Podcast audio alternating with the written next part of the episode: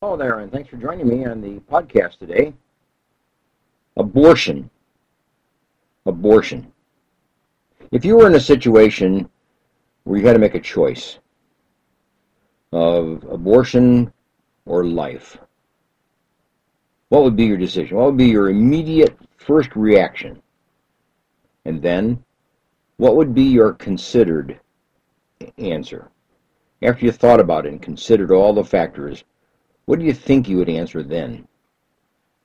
Given the fact that the medical profession has perfected the abortion procedure with uh, a very, very low death rate and a very low uh, complication rate compared to years in the past. One would think that abortion is much more natural and more normalized and more readily accessible and agreed upon. That's not necessarily the case because there are more factors involved than just the medical factors. There's financial factors, the cost of it. There's moral issues, how much morality in, comes into the play or comes into play in making such a decision. There's sociological factors, the implications on individual and upon the family and upon uh, social groups and society generally. And then there are obviously psychological factors. The factor of how can a person live with this after the fact? And what are the factors that help make that decision? Well, let's take a look at this issue just a little bit, okay? You know, some people have described abortion as a war zone. You know, if you if you compare it to war, this is what they have done. We're talking about 60 million babies that have been aborted over history that we know from recorded records. The U.S. total death rate of all the wars do not equal at all the abortion rates for every soldier that died in war. Now just think of it this way. For every soldier that died in war, now that's wars of the American Revolution, the War of 1812, the Indian Wars, the Mexican War, the Civil War, the Spanish-American War, World War One, World War II, Korean War, veteran uh, Vietnam War, the Persian Gulf, the global war on terrorism, all all of it. You take all that combined, And for every soldier that died in one of these wars, 100 babies have been aborted. That's the difference. So, sure, there are people who decry war because of the senseless deaths that are associated with war. But when you compare it to abortion, one almost, it's not quite 100, but it's almost 100 babies have been aborted for every soldier that died in all the wars the United States has been involved with throughout the history. Interesting phenomenon, isn't it? Now, let's take a look at this factor here. Because people say, well, the abortion rate is going down. We're aborting fewer children today than we did 20 years ago, 40 years ago. That's true you know, we had we kept somewhat general records about abortion rates over the history, but we didn't keep it real close records until about the mid 1990s. But it was in 1973, as you know, that's when we have the Wade versus, I mean, the Roe versus Wade Supreme Court Act, and um, allowing for abortions to take place legally in all the states. Because prior to that, there were just like about six or eight states that allowed abortion. So we really didn't have a record of how many abortions were really uh, engaged in because we weren't keeping those records. They were under the counter, they were illegal, they were done in uh, clandestine kind of situations. So it was around 1995 that the abortion rate and record was really studied closely by the Center of, of Disease Control. Center of Disease Control. Now, there are other ones that study this as well and keep records of that, but they have generally considered themselves to be the primary record keeper of abortions. In 1995, in that year, we had 1.3 to 1.4 million abortions.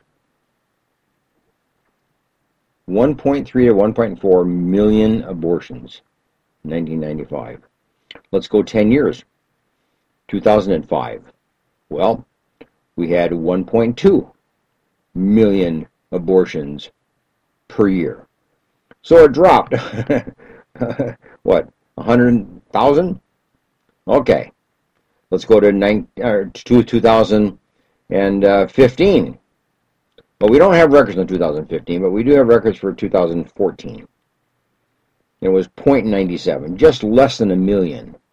Just less than a million. So in 20 years, we went from 1.3 million abortions to just less than 1 million abortions. So about 300 to 400,000 abortions less over a 20 year period of time. So it's decreasing, yes, it is. But the numbers are insignificant.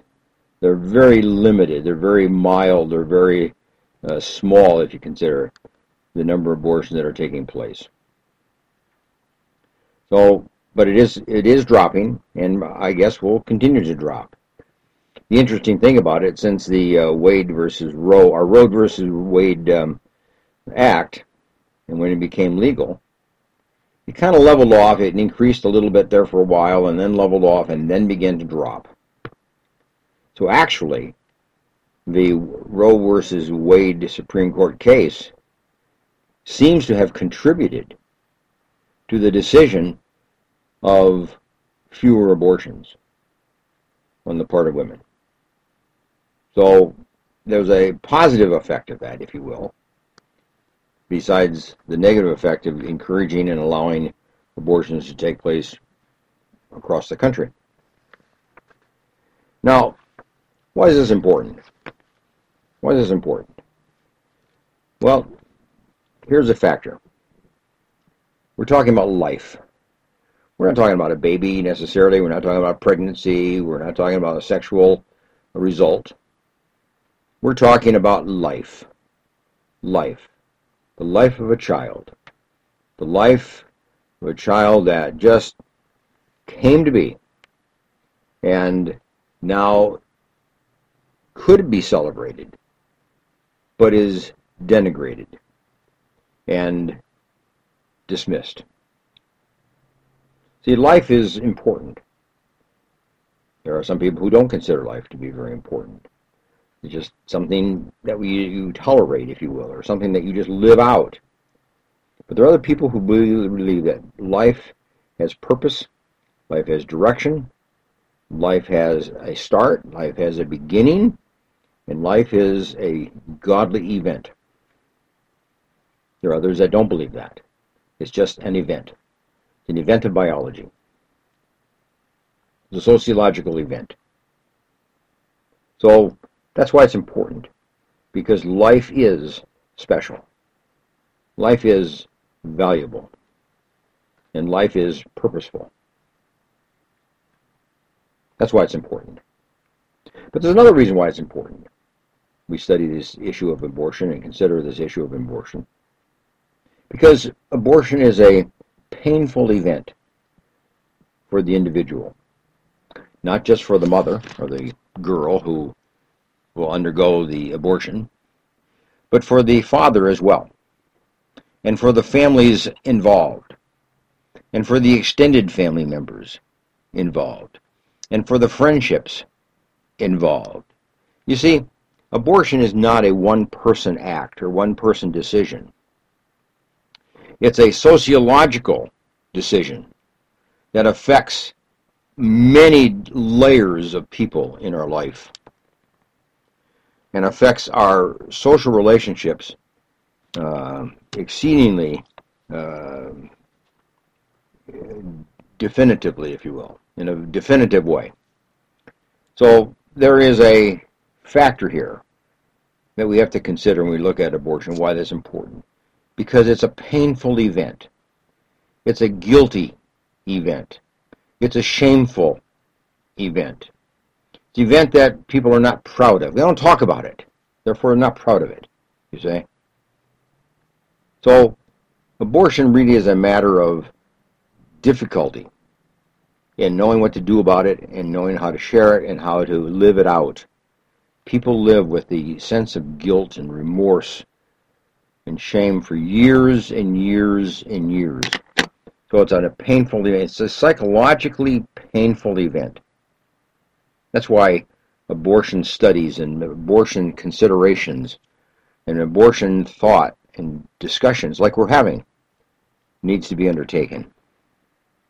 So it's a painful event with much suffering associated with it. And then obviously it's an immoral event.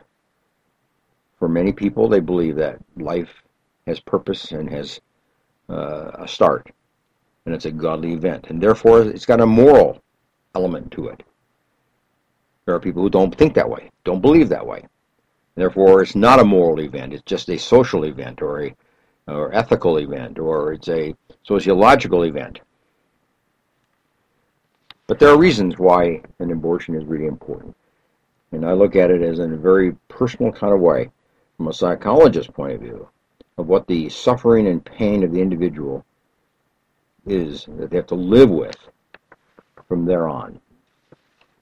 Now, when you look at um, people who try to intercede in the area of abortion, it's an interesting um, process in itself. You know, there are a lot of people who are well intended and have goodwill and desire to see the abortion industry come to a halt and would and desire and love to see girls make a decision, women make a decision not to engage in an abortion.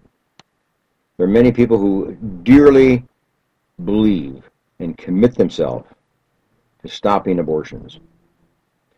Well, there are about four different ways that this is done, by the way. Just to help you kind of put this in perspective, we still have what we call sidewalk counseling. People who park themselves outside of an abortion clinic and intercede and try to talk a girl out of the abortion at the last minute as they walk up to the abortion clinic door. Call it sidewalk counseling. So, and there are many that put up a booth within the matter of a block or yards away from an abortion center to try to educate and counsel those going into an abortion clinic or making that decision. So sidewalk counseling is certainly one. Legislation is the other. It came about through legislation. Roe versus Wade was a legislative act. And we've had many modifications over the years through legislation and there is legislation pending in many states and in, in, in the federal uh, system as well to limit the abortion. For instance, there's one debate going on correctly on currently of 20 months being the time of termination of the process of abortion, indicating that a fetus or child or baby feels pain at 20 months and therefore abortion should not be engaged in at 20 months and thereafter. But it's all right before that. There are many that feel that way. And there's legislation that's pri- are, are pending at the current time regarding it. But there's legislation that, and there are many people committed to the legislative po- process of bringing change to this industry. And if you're interested in it, get involved in the legislative efforts of the advocacy groups that uh, try to bring about a uh, alteration or a change in our abortion uh, policies and procedures across the country. There's education, obviously. That's the third area. There are many, many, many ways to educate young people. Schools don't necessarily educate against abortion. They often educate for abortion and other kind of procedures. But uh, education is certainly a, a, part of the process of bringing about the change in the abortion industry. So we want parents to educate their kids.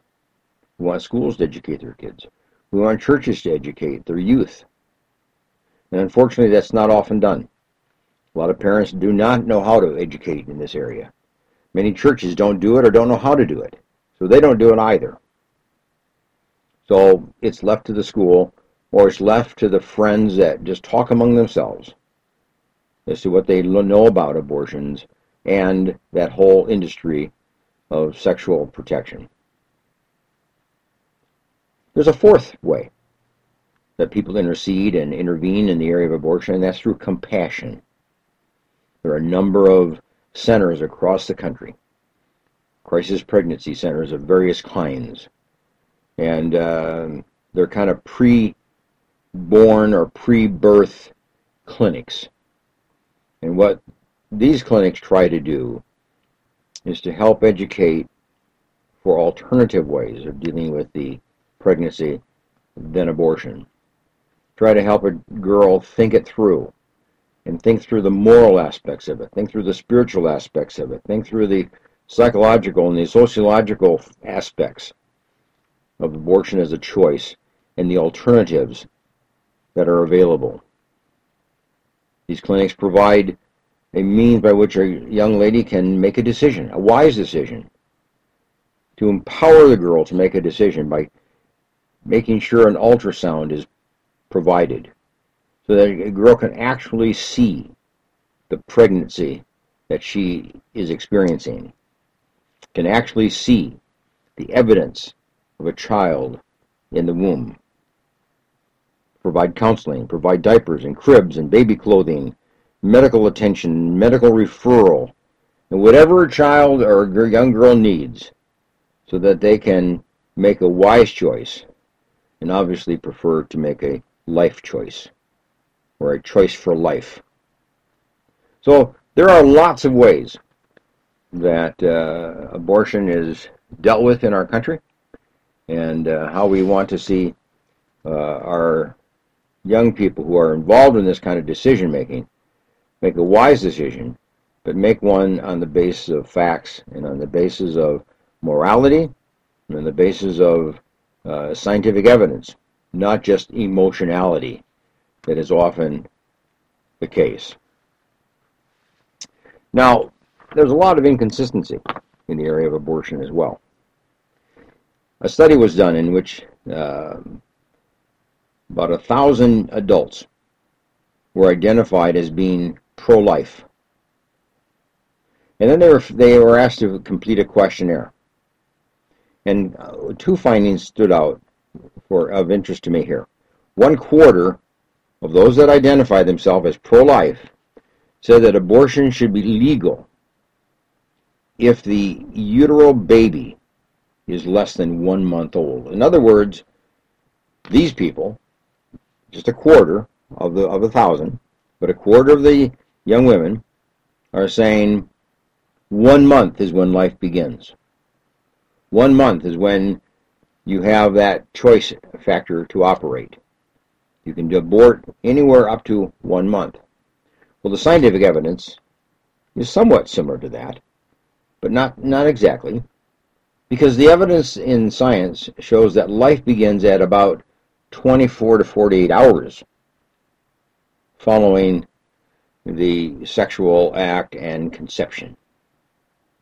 So we have about a day, maybe two days before we really know that life is instilled and life now exists. It's not one month. It's a matter of 48 hours, approximately.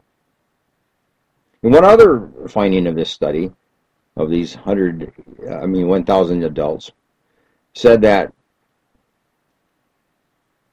a quarter of them claimed to be pro-life belief or had pro-life beliefs, but that they would not engage in a an abortion themselves, but it should be made available to anybody else to in, giving them the right to choose.